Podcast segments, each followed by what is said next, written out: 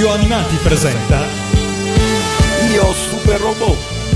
Io Super Robot.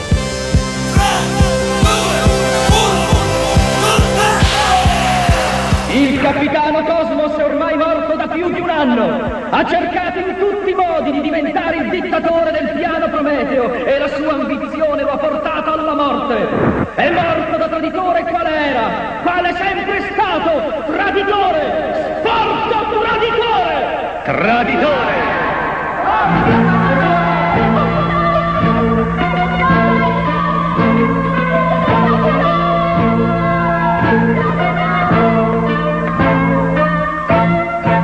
Non dimenticherò mai l'incidente di mio padre. Diventerò un bravo pilota per cancellare l'onta dal nome di mio padre.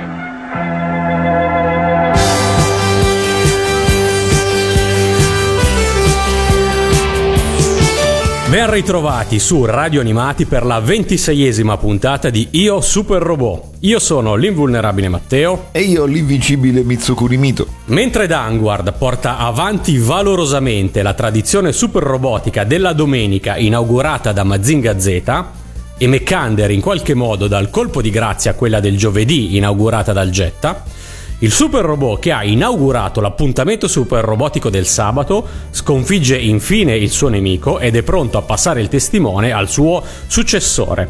Oggi infatti parliamo di Chōdenji Machine Voltes V, da noi Vultus 5, anime del 77, prodotto dalla Toei Company e animato dalla Nippon Sunrise, diretto da Tadao Nagahama e con character design di Iji Ryuki. Sigla!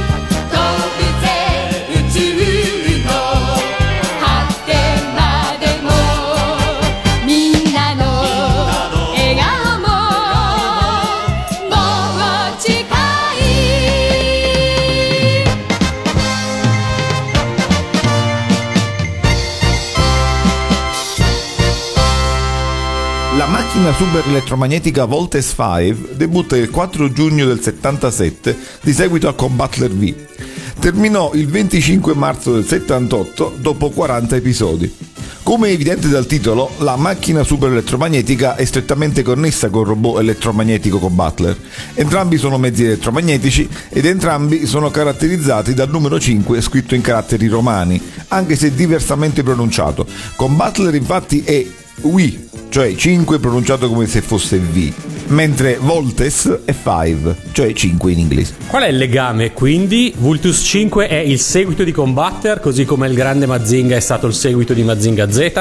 Io non ho mai visto Combatter e ho visto pochissime puntate di Vultus 5. No, Vultus non è il sequel di Combattler, neanche alla lontana come per esempio Goldrake rispetto a Mazinga. Non c'è una continuità di storia tra due cartoni. Si tratta invece di una nuova versione, approfondita e per alcuni aspetti rinarrata, di una storia dalla struttura simile. Simili infatti sono i protagonisti, il robot e gli antagonisti. Rispetto a Combattler, che era destinato ad un pubblico più piccolo però, Vultus ha toni più adulti, è destinato quindi ad un pubblico di ragazzi e la storia e la componente narrativa hanno maggiore profondità, pur partendo dalle stesse basi. Oggi si direbbe insomma che Vultus è un Combattler 2.0. Ma perché riproporre agli spettatori la stessa storia appena conclusasi? Non capisco bene il senso. È una sorta di strategia commerciale sofisticatissima? Un esperimento sociologico condotto su scala nazionale? O era giunta voce che i cartoni giapponesi dovessero essere per forza tutti uguali? Beh, in realtà credo sia l'applicazione di un genere. Cioè la ripetitività dell'idea è una caratteristica tipica delle storie Sentai Tokusatsu. Pensa a Google 5, ai Power Ranger, eccetera. E questi erano gli autori di Combattler e Vultus. Infatti sia l'autore, sia la realizzazione tecnica, sia la produzione di Vultus è in continuità con il predecessore elettromagnetico. Voltes è realizzato allo staff della Toei Company, che sotto lo pseudonimo di Saburo Yatsude aveva creato il Combattler e tante serie di eroi dal vivo, ed è invece però animata fisicamente dalla Sunrise, e infatti abbiamo numerosi episodi realizzati da Yoshiyuki Tomino. Divertente il fatto che tu non ne capisca il senso, perché nei forum americani o di lingua inglese è tutto un accusare Vultus e Combattler di aver copiato l'uno l'altro a seconda di quali due cartoni sia arrivato prima. Nelle Filippine per esempio sono convinti che Combattler è una copia di Vultus. Dici quindi che protagonisti, robot e nemici sono simili. Le differenze invece quali sono? Una prima differenza tra le serie è a livello tecnico, è il character design, perché invece di Yoshikazu Yasuhiko, come in Combattler, a collaborare a Vultus è Iji Ryuki. Iji Ryuki è meno famoso di Yasuhiko, ma lo reincontreremo nelle restanti opere della tetralogia di Nagahama, ovvero Daimos e Daltanious. Invece l'assenza di Yasuhiko è connessa parzialmente al fatto che questi è coinvolto nel primo progetto autonomo della Sunrise, che condividerà con Vultus i mesi finali di programmazione, ovvero Zambot 3, ma del quale parleremo abbondantemente nella prossima stagione di Io Super Robot. Le differenze più importanti però le tratteremo tra poco parlando della trama. Partiamo allora dai protagonisti. Chi arriva a sostituire la squadra A5 di Combatter, che ricordiamo era formata da 3 ragazzi, un impulsivo, un solitario, uno robusto, una ragazza e un bambino molto in gamba? Ah, ma allora già lo sai! Grande variazione! I protagonisti sono 5: il rosso Michel, il blu JP, il verde chiaro Carl, il verde scuro Ivan, la gialla Sonia. I colori sono quelli che cambiano, a parte quelli del protagonista focoso e del flemmatico e carismatico secondo. Ma a parte questo, la tipologia Sentai è rigidamente rispettata. Gli altri 2 maschi sono ovviamente un bambino, Carl, e il più robusto Ivan. Questi 2 sono fratelli di Michel, tutti e 3 figli del dottor Kentarus, creatore del robot. E questo è un particolare ovviamente molto importante. Abbiamo quindi tante novità rispetto a Combatter: i nomi, qualche parentela, la pettinatura della ragazza e gli occhiali del bambino che non ci sono più. Esatto, sì, la tipologia dei personaggi è la stessa, ma sono un po' più grandi di qualche anno e le storie individuali sono più mature. Su tutte questo si vede in Michel o in JP, che è molto più affascinante del predecessore Furio. Insomma, già qui abbiamo un primo elemento di perfezionamento della trama di Combattler. Veniamo alla seconda somiglianza. Beh, la seconda somiglianza si vede innanzitutto, ed è chiaramente però la cosa che ci interessa di più, nel robot. Combattler e Vultus sono simili, come simili erano i Jet tra di loro o i 2 Mazinga tra di loro. E anche se, ma questa però è una mia opinione, trovo più accattivante il predecessore di Vultus, cioè Combattler, Vultus è un po' più evoluto sia come giocattolo sia nella trasformazione animata. L'idea dell'agganciamento a 5 è la stessa ed è il culmine dell'evoluzione del robot combinabile di quegli anni. Inoltre il giocattolo di Vultus era ancora più ricido del già mirabile giocattolo del Combattler e quindi sbaragliava in tutto la concorrenza robotica, come da noi farà Daltanious. Descrivici allora la trasformazione. Beh, abbiamo un aereo, il Cruiser, guidato da Michelle, che diviene la testa del robot. Poi c'è un altro velivolo, il Bomber, guidato da JP, che forma le spalle e le braccia di Vultus. Quindi un carro armato, il Panzer, guidato da Ivan, capace di volare e che forma il tronco del robot. Poi un lungo velivolo, il Frigate, pilotato da Carl, che forma le gambe del robot. Ed infine un altro mezzo terrestre, il Lander, pilotato da Sonia, che costituisce i piedi del Vultus. Il volto di Vultus è ispirato ad un uccello e del resto su una grossa isola a forma di uccello si trova la base dei nostri eroi, la Big Falcon. Ovviamente non tanto la partenza, ma soprattutto l'agganciamento del robot è la parte più coinvolgente, anche più del Combattler.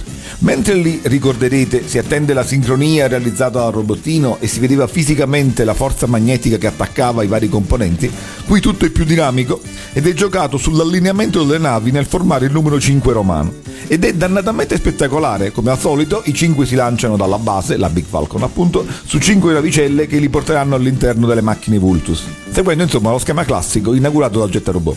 Dopodiché le navi partono e quando decidono di trasformarsi in Vultus, i 5 premono un pulsante rosso, gridano una forma di agganciamento, Voltes in giapponese, in italiano Vultus 5. Le macchine si attraggono tra di loro e con l'incalzante ritmo della sigla iniziale si dispongono nella forma di V e poi si agganciano. Unirsi in formazione a 5.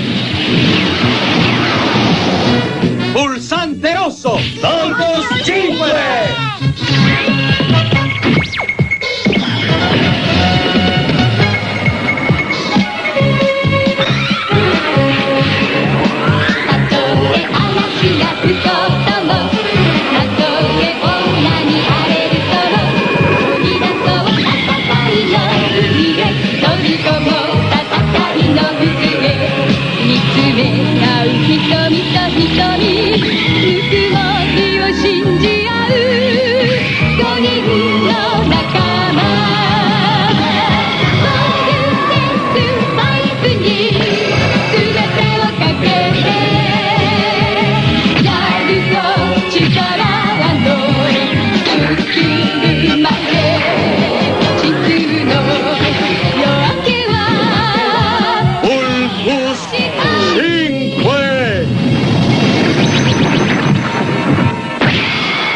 Non ripeterò l'importanza simbolica della trasformazione, con cui elementi diversi si uniscono a formare una macchina superiore. Ricordo solo che ogni macchina è autonoma e in formazione si trasforma e diventa parte del robot.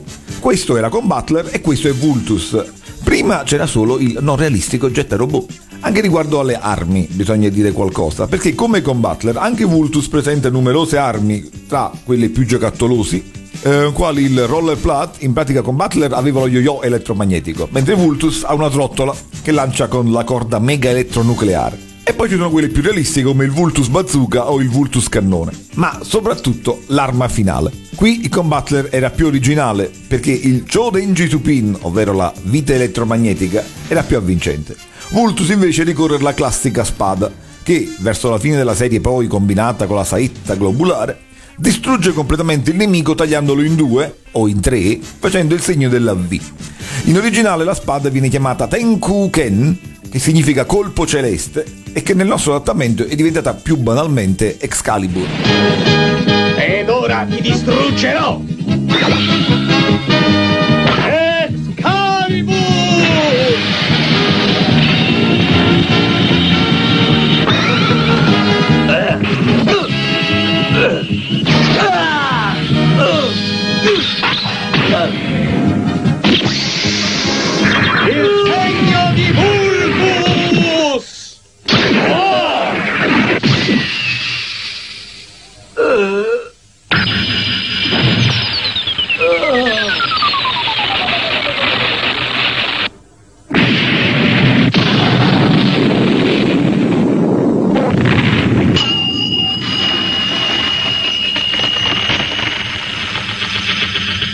Arriviamo quindi alla terza somiglianza. La terza somiglianza è il generale cattivo. Sharkin di Raidin e Malik di Combattler trovano reincarnazione nel principe Sirius, comandante dell'esercito invasore, altrettanto affascinante ed altrettanto nobile nel suo essere un acerrimo nemico. Abbiamo visto come questo aspetto, sostanzialmente estraneo alle opere classiche di Nagai, che, incentrate per lo più sull'aspetto demoniaco, sono più nette nella caratterizzazione dei malvagi come tali, si è ormai invece approdato pienamente nella Toei, dato che lo abbiamo ritrovato anche in Danguard. Affianca Sirius, come era per Malik in Combattler, una bella e abile ufficiale, Casarine, che nutre anche lei sentimenti di amore per Sirius, il quale però non la considera, assorto com'è, nella sua missione bellica. Esaurite le somiglianze e pausa musicale con la sigla di Vultus ricantata in inglese. Let's bolt in!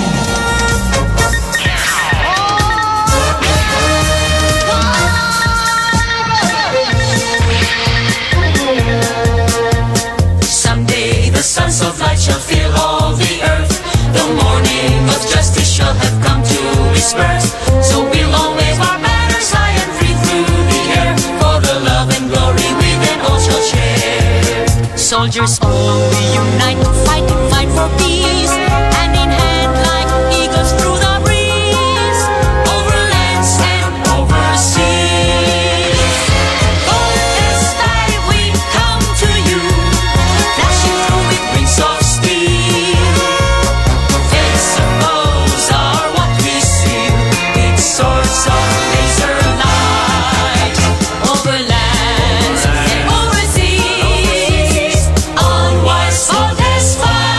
Passiamo ora alle differenze fra Vultus 5 e Combattler. Oh, ecco, finalmente. Eccole qui, l'aspetto politico-sociale.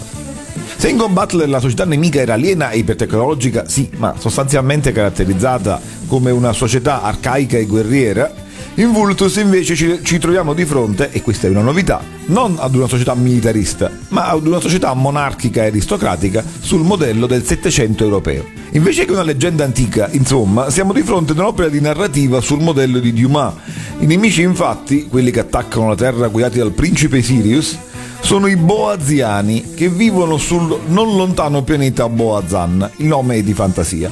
Ed il loro sistema politico è ferocemente classista. Vi sono gli aristocratici, che partecipano al potere politico influenzando con la loro presenza a corte le scelte assolutiste della casa regnante, e la plebe, che non ha diritti e subisce le angherie della nobiltà.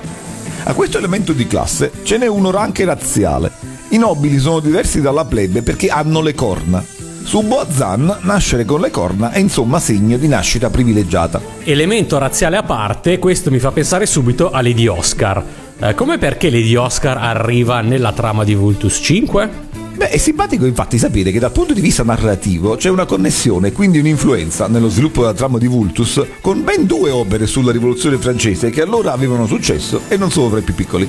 Lady Oscar spopolava, oltre che come manga di gran successo, come opera teatrale. Direi però che la più immediata influenza l'abbia avuta La Stella della Senna, da noi Il Tulipano Nero, che è un anime di un paio di anni prima, del 75, realizzato appunto dalla Sunrise, con la direzione di Dezaki e di Tomino, e che quindi almeno indirettamente avrà coinvolto anche Nagahama. E poi sì, 2 anni dopo, proprio Tadao Nagahama, forte dell'esperienza fatta con Vultus, dirigerà la prima parte di episodi della versione animata di Lady Oscar, prima di essere sostituito appunto da Dezaki. Veniamo quindi alla trama di Vultus 5, che nelle serie di Nagahama, ci hai detto parlando di Combattler, si evolve durante gli episodi legando gli eventi come la trama di un romanzo. Sì, il 123° imperatore di Boazan non ha eredi. A succedere è quindi il ramo cadetto, il figlio del fratello, Langur. Questi però ha un problema non da poco. Nasce senza corna. Il buon padre, di fronte al dramma, a modello del marchese dei Cergei, Lady Oscar, decide di ovviare crescendolo come se avesse le corna, dotandolo insomma di corna finte. Nella culla gli ha messo un fioretto. E più che altro un paio di corna. Il buon padre voleva un cornuto, ma ahimè è nato Langur. Questo è molto importante nella formazione del giovane, che studia e diventa ministro, ma capisce che la discriminazione è ingiusta. Insomma, cresce socialista. Il problema principale, ovviamente, è che questo giustifica la fronda, nonché l'usurpazione. Notizie come queste sono difficili da tenersi segrete e appena può, il figlio illegittimo dell'imperatore defunto, Zambazir, reclama per sé il trono. Sarà illegittimo Zambazir, è figlio di una cortigiana. Ma diamine ha le corna, e Zambazir è successo. Gli viene riconosciuto il potere, sale al trono e, già che ci si trova, decide di inaugurare una politica imperialista a danno degli altri pianeti. Tra questi, ovviamente, la Terra, contro la quale invia l'esercito guidato dal giovane principe Sirius. Come notate, la trama politica e sociale è fatta veramente bene. Noto, ma come arriviamo alla guerra di super robot? E la svolta robotica si ha col fatto che il povero Langur, ridotto ormai schiavo e pensando a tutti i modi possibili per far scatenare una rivoluzione contro il sistema oppressivo e la sua più crudele manifestazione, fugge sulla Terra e lì, forte della sua preparazione ingegneristica, crea il Vultus 5. E che nome assume sulla Terra Langur? Quello di Kentarus, ovvero il padre di Michelle, Carl e Ivan, avuti da una donna terrestre. Kentarus però poi scompare a un certo punto e infatti la squadra di orfani è guidata dal dottor Esperus. E gli altri due componenti della squadra Vultus, JP e Sonia, sono mezzo alieni anche loro? No, terrestri. Sonia è figlia del capo delle forze di difesa terrestri e JP è orfano. Formula mista quindi, che si combina con un classico. I nostri protagonisti, ma ormai ci siamo abituati, sono dunque alieni buoni che combattono con noi gli alieni cattivi. Più precisamente, alieni caratterizzati da un difetto che li rende uguali ai terrestri. Come in Combattler, inoltre, anche in Vultus, quindi, solo una piccola parte del popolo dei nemici è malvagio e vuole la guerra. Chiaramente nel corso della storia, precisamente nell'episodio 13, Mio padre il traditore, Esperus, la guida della base, prima di morire e di essere sostituito dal dottor Barion, rivela agli eroi che Kentarus è ancora vivo. Non è il sedicente Kentarus che in quella puntata aveva ingannato i giovani, ma il Kentarus originale è prigioniero su Boazan. Nuova speranza di riscatto suo e della popolazione di Boazan. Ma prima di procedere con la trama ci sono altri protagonisti fra i buoni. Di solito i personaggi di Nagahama non sono pochi. Sì, c'è il comandante appunto delle forze di difesa terrestri, il generale Okanin, che è il padre di Sonia. Figura interessante, già il fatto che ci siano le forze di difesa è interessante, per quanto novità solo rispetto alle serie nagaiane. È interessante perché si ammala di cancro. E nell'episodio 31, la morte di Okanin, indovinate cosa succede? Esatto, muore, ma non di cancro. Nell'episodio 31, dicevo, dichiara di volersi ritirare, ma si trova coinvolto in una lotta contro sua figlia, la cui mente era stata posseduta dal mostro nemico. Riesce a salvare la figlia, ma nel far questo cade vittima lui. Qual è invece il punto di vista degli avversari boazzani? Giusta domanda, perché in Vultus è importante la speculare drammatica vita dell'antagonista. Abbiamo visto la democratica vita terrestre di cui hanno goduto i tre figli di Kentarus, ma dobbiamo ricordare che Kentarus, prima di fuggire sulla Terra, aveva avuto anche un figlio su Boazan, da una principessa morta di parto e che non sapeva essere ancora vivo. Il figlio invece era sopravvissuto, ma la sua vita è stata difficilissima. La madre è morta di parto, il padre è fuggito senza che lui potesse mai conoscerlo. Insomma, ha le corna, è di nobile nascita, ma è cresciuto con l'onta di essere figlio di un traditore e reietto. L'unica cosa che può fare quindi è lottare e guadagnarsi con le sue forze il rispetto della società. E questo è il principe Sirius. L'antagonista di Michelle è dunque il suo fratellastro. Tipica simbologia, tipica evoluzione della storia. Ma Michelle e Sirius sanno di essere fratellastri? No, affatto. Michelle crede il padre morto all'inizio e solo alla puntata in cui muore Esperus scopre che è ancora vivo. Sirius, da canto suo, non ha mai conosciuto il padre e certo non pensava che Michelle potesse mai essere suo fratello. La cosa peraltro si scopre nell'ultima puntata e io vi ho fatto uno spoiler pauroso. È chiaro comunque che Sirius non è per caso la guida all'attacco sulla Terra, perché le sue capacità e la sua voglia di emergere sono utilizzate dall'imperatore Zambazir, ma il fine ultimo di questo è che anche Sirius muoia. Non ci devono infatti essere eredi che possano reclamare il trono. Quindi Sirius neanche sa che suo padre è prigioniero di Zambazir. Sì. Siamo ormai verso la fine della storia e Zambazir è stanco dei fallimenti di Sirius e decide che tanto vale farla finita.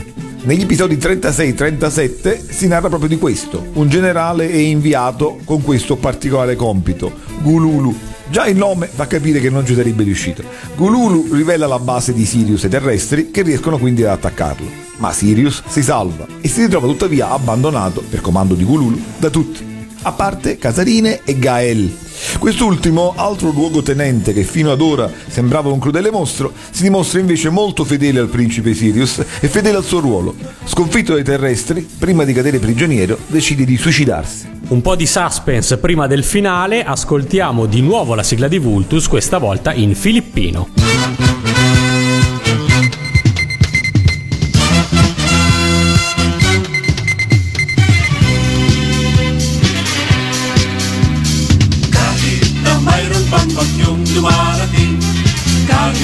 Kambing buha will not nanganin. At kahit na may ligtultang sa ating ay pipigil, tayo ay sama-sama sa kalawatan. At lahat tayo ay magkakaibigan, at lahat tayo ay pantay-pantay. Isa ang layunin. What is my minority? Dulapit at tanawin.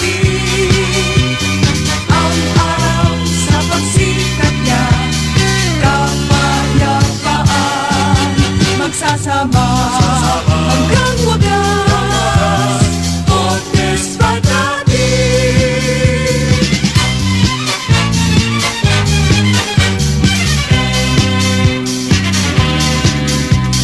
Kahit na mayroong pambagyong dumarating, kahit ikanting buhawi naglalanit, at kahit na may lindol pang sa atin ay pipitin, tayo ay sama-sama sa kalawakan. At lahat tayo ay magkakaibigan, at lahat tayo ay pantay-pantay. Isa ang layunin. Fortress by my malady, doon natin tatanawin ang araw sa pagsikat niya. Kapayapaan, magsasama hanggang wakas.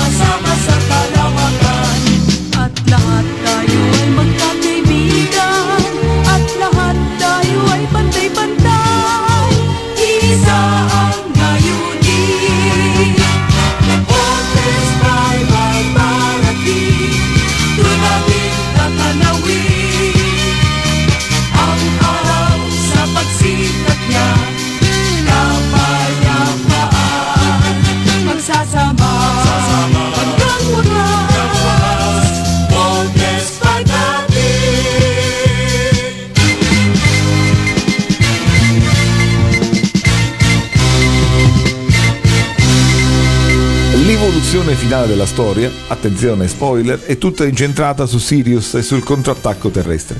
Alla fine della puntata 37 la Terra rischia un'esplosione nucleare a causa di un ordigno collocato nella base sottomarina dei Boaziani, ora abbandonata. La situazione insomma simile a come si era vista alla fine di Combattler. Da solo Vultus non ce la può fare. La salvezza della Terra però stavolta non è il frutto di un intervento stellare come in Combattler, ma è merito dei terrestri stessi, o meglio dei loro alleati. Una gigantesca astronave, l'Uccello Solare, sempre progettata da Kentarus, è capace di salvare la Terra dalla minaccia. E non solo, questa gigantesca astronave è capace di combinarsi con la base Big Falcon, che ovviamente, lo si immagina dalla prima puntata, perché se no fare un'isola a forma di uccello, può diventare un'astronave e volare. Assistiamo dunque ad un controattacco terrestre in stile Goldrake. Forti di questo nuovo mezzo, i terrestri e l'equipaggio di Vultus possono finalmente dirigersi verso Boazan, dove, si scopre, il dottor Kentarus era ancora vivo e può essere liberato. Quindi è possibile ora aiutare gli oppressi boaziani a disfarsi del dispotico regime. Siamo quindi alla conclusione? Sì. Come i terrestri e i nostri eroi si dirigono su Boazan per aiutare la popolazione, Sirius fa la stessa cosa, ma è animato da opposti desideri di vendetta e di fedeltà patriottica. Vuole sconfiggere l'avversario e salvare l'ordine politico di Boazan. Nel caos della rivoluzione, mentre Zambazir sta uscendo gradualmente di senno, Sirius però rivolge la sua furia anche contro gli imbelli aristocratici che si stavano dando alla fuga. Qui parte il romantico. Proprio un nobile in fuga cerca di uccidere Sirius, che però viene salvato da Casarine, che gli fa scudo col proprio corpo, e in quella circostanza gli rivela di averlo sempre amato. Il mondo di Sirius, insomma, sta crollando, e lui non può far altro che insistere sulla sua strada: sconfiggere Vultus. Risveglia la statua di Godor, il dio protettore dei Boazan, che poi è un gigantesco super robot, e combatte l'odiato nemico. Il combattimento è atroce, ma finisce alla pari. Il Vultus aveva avuto la meglio, ma Sirius, ancora vivo, sfida a duello Michel. Quando però Sirius estrae il pugnale che ha attorno alla vita e che era un ricordo della madre morta, ecco che Kentarus, che stava assistendo al duello, riconosce il pugnale.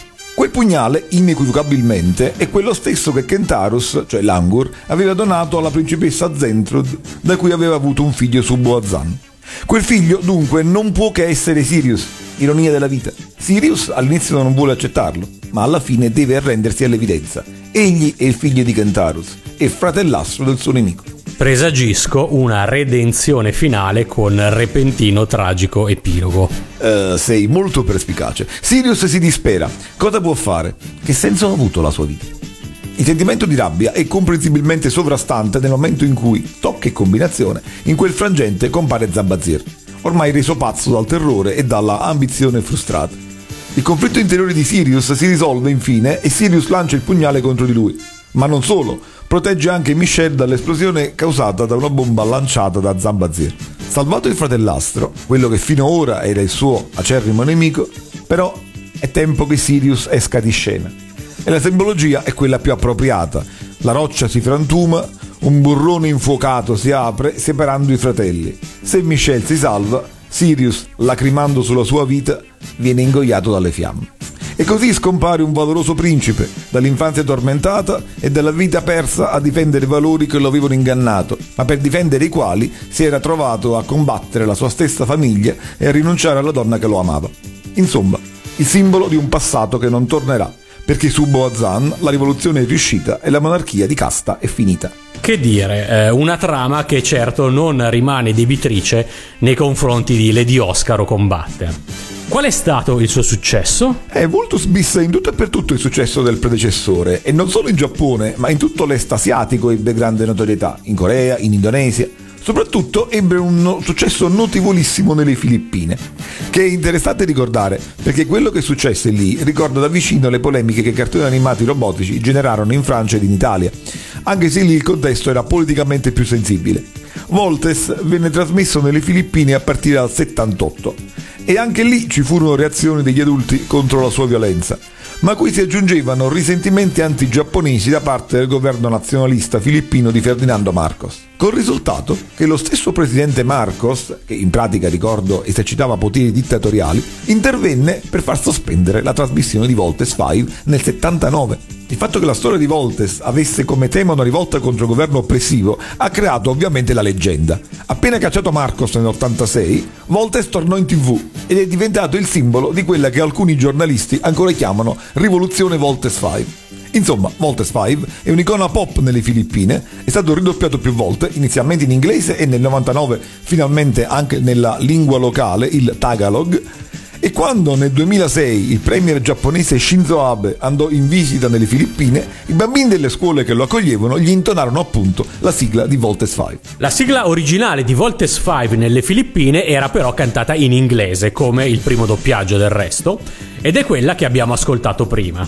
Il grande successo produsse però subito, già nel 1978, diverse cover in Tagalog, come quella dei Robo 5 che abbiamo sempre ascoltato poco fa. Voltes V arriva inoltre anche negli USA, in 3 episodi di montaggio, ma con la sigla giapponese. In Italia, Vultus 5 giunge nel 1983, nelle ultime fila della prima massiccia invasione giapponese, con una sigla che ha lasciato il segno e che è una delle mie preferite.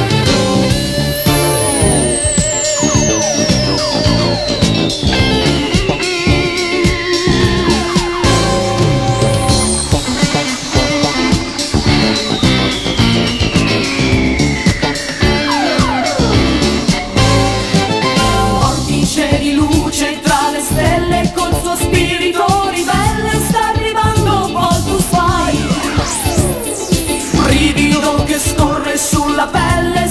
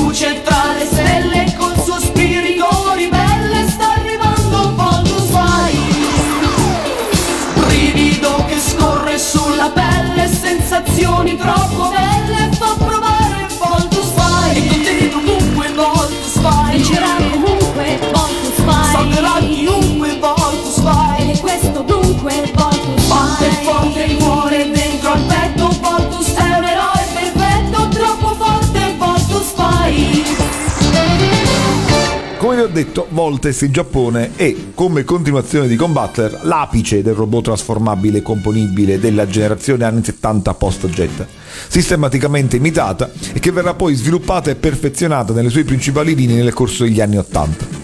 In Italia però le cose sono andate del tutto diversamente. Come già dissi trattando del Combattler, se si eccettua Daltanious, gli anime di Nagahama non hanno goduto della popolarità di quelli di Nagai né della notorietà dei primi anime di Tomino. Per restare agli anime principali di questa stagione, ad esempio, per quanto poco trasmesso, la Goldrake Generation, nata nei primi anni 70, ricorda con più nostalgia il Danguard che il Vultus, come infatti vi sarete accorti. Questo dipende, ma è una mia teoria, dall'anno di arrivo e dal fatto che qualche ritardo anche solo di un paio di anni di fronte alla grande quantità di anime robotici che arrivavano era molto. Vultus arrivò ad esempio nell'83, come ricordavi, ancora in piena pacifica invasione, ma già nella fase calante della importazione robotica, con due conseguenze abbastanza significative. Da un lato, rispetto ai mostri sacri, il cui successo era automatico anche se arrivavano incompleti, come Jet, Mazinga Z, Gaiking, cominciavano gli anni invece in cui non era facile districarsi fra i moltissimi nuove anime, soprattutto di tipologie diverse, e i robot che arrivavano magari erano quelli considerabili minori. Questa era almeno l'idea che io stesso mi facevo da piccolo. A questo aggiungi che Vultus arrivò dopo Daltanious, che riprende molte delle sue idee e presenta un robot trasformabile ancora più affascinante. Vultus quindi, arrivato in ritardo e bruciato in parte da Daltanious, non conquistò la prima guardia della Goldrake Generation, come fecero invece Goldrake, Jig, Daltanious o Daitan 3. Dall'altro lato però Vultus ebbe parecchie repliche su canali privati ancora fino a tutti i 90, anche io me lo ricordo infatti solo in un momento successivo, e questo lo rese giustamente popolari tra la generazione che cercava super robotico conforto, quando le reti fine in vesta avevano optato per una programmazione di maghette, animaletti, rock band e orfanelli. Tirando le somme, il Vultus ha una sua importante posizione nell'immaginario animato italiano, non pari però a quella dei super robot nagaiani. E questo è ingiusto, perché come spiegavo in Giappone fu diverso, e i veri eredi di Mazinga Jet furono nell'immediato proprio Combattler e Vultus. Tenete presente che negli anni 80 non dovevano circolare giocattoli trasformabili in Italia, né di Combattler né di Vultus, altrimenti da piccoli ne saremmo rimasti incantati. I robot trasformabili erano fra i miei giocattoli preferiti, dopo i magnetici micronauti ovviamente. E sì, sono d'accordo, penso proprio che ben mi ricorderei di Vultus 5 se solo ne avessi avuto uno io o un qualsiasi altro mio amico. Infatti, ed è di certo un forte punto debole della distribuzione del cartone. La sigla italiana invece aiutò senz'altro a rendere intrigante il cartone e di questo lascio volentieri la parola a te. La sigla italiana di Vultus 5 si intitola Voltus 5, con musica di Carlo Maria Cordio, autore anche di Bam e di Jeremy and Jenny destra-sinistra, e testo firmato da Loriana Lana e Daniele Viri, ed è da loro due cantata con lo pseudonimo di Lori e Daniele. La sigla viene pubblicata su 45 giri dalla CAM, abbinata a Kiko e Coca, scritta e cantata sempre da loro, sigla dell'omonimo cartone animato spagnolo. Loriana Lana, che aveva debuttato in TV nel 1978 conducendo Il trenino con Paolo Bonolis, come paroliera ha collaborato con Morricone, Luis Bacalov, Amy Stewart, e ha frequentato poco il mondo delle sigle, ma in quel poco c'è anche il testo di Pat la ragazza del baseball, celebre sigla delle Mele Verdi. Daniele Viri invece è uno dei cantanti ricorrenti nelle produzioni della Disney Italia, da Che fine ha fatto Carmen Sandiego alle numerose versioni di Notti d'Oriente. Tornando invece a Voltus 5, non possiamo sorvolare sul suo testo. No, io stesso scrivevo un tempo, nel lontano 2005, che secondo me la canzone non era stata scritta per il cartone animato, ma era un pezzo di tutt'altro genere, poi riadattato al cartone. In particolare, per me, l'originale faceva riferimento o ad un amore particolarmente intenso, o addirittura a qualche droga. Considerate infatti, Vortici di luce tra le stelle è un chiaro sogno di LSD.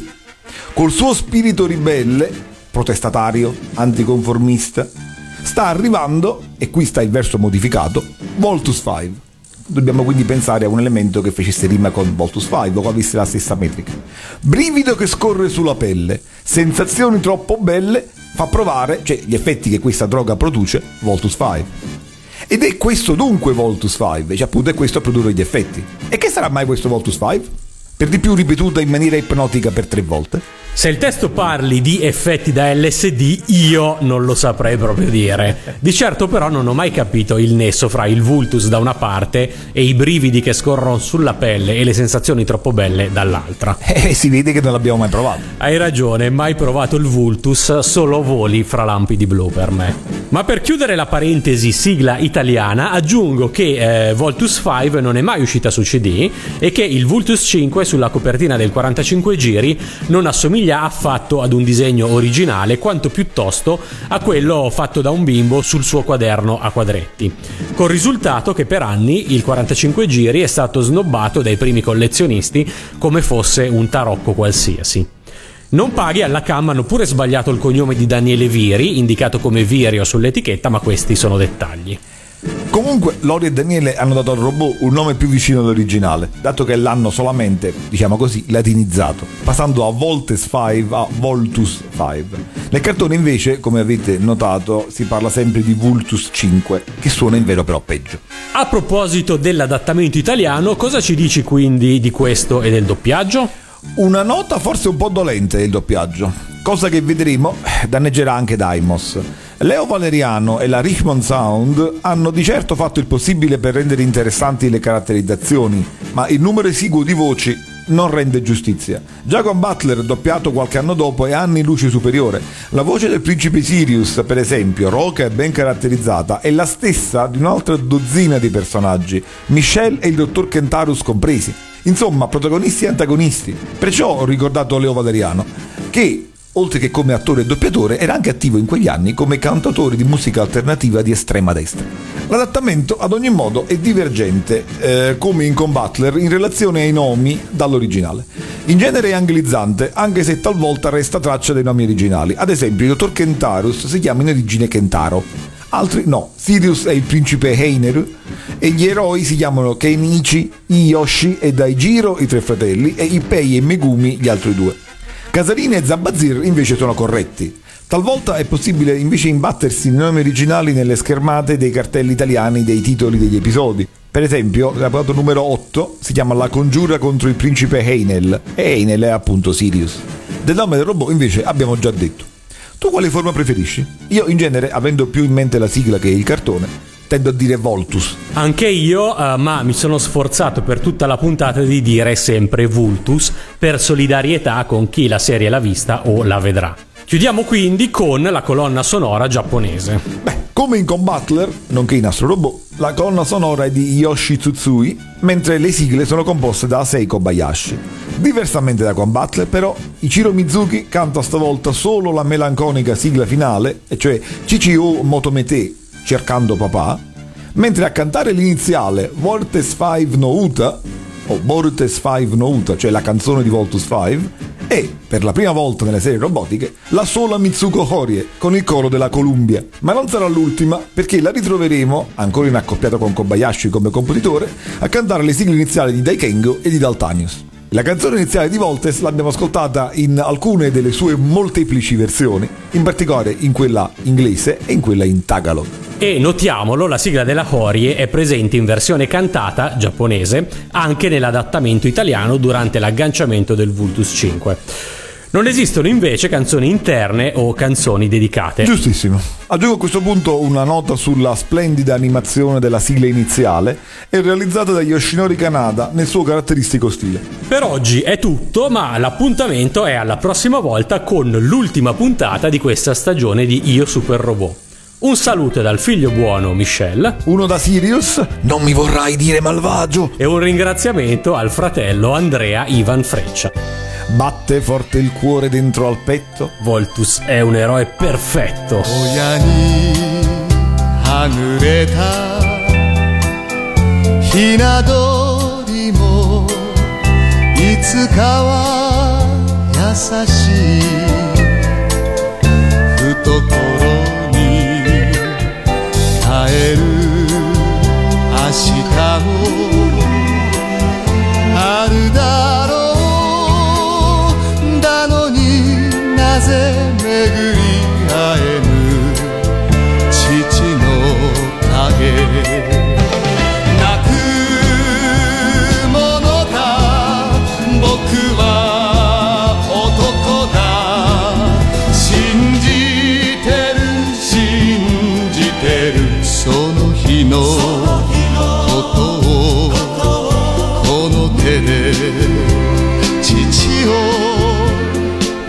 しめる日のことを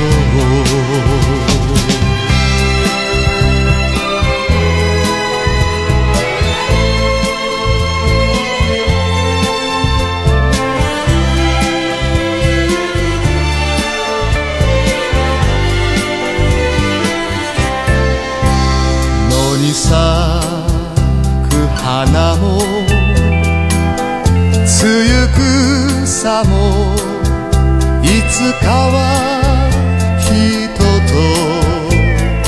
と巡り合い語る夢もあるだろうだのになぜ訪れない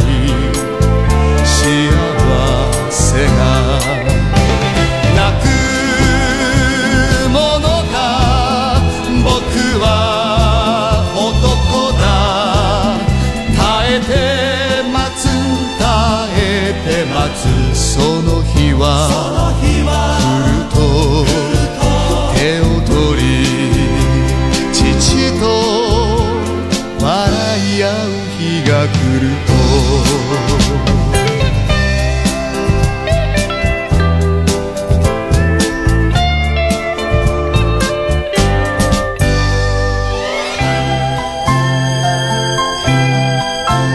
三日月を追う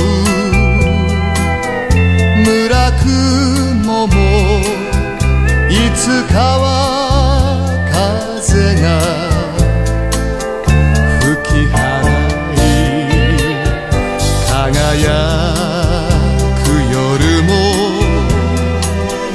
あるだろうだのになぜきらめかない父の星泣く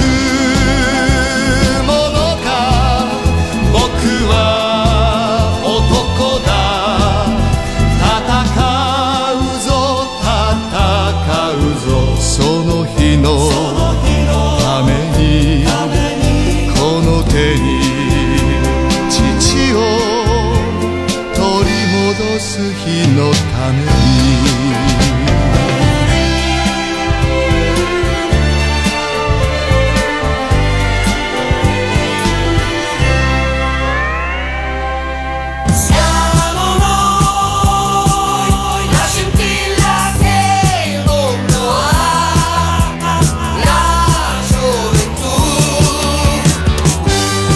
Super Robot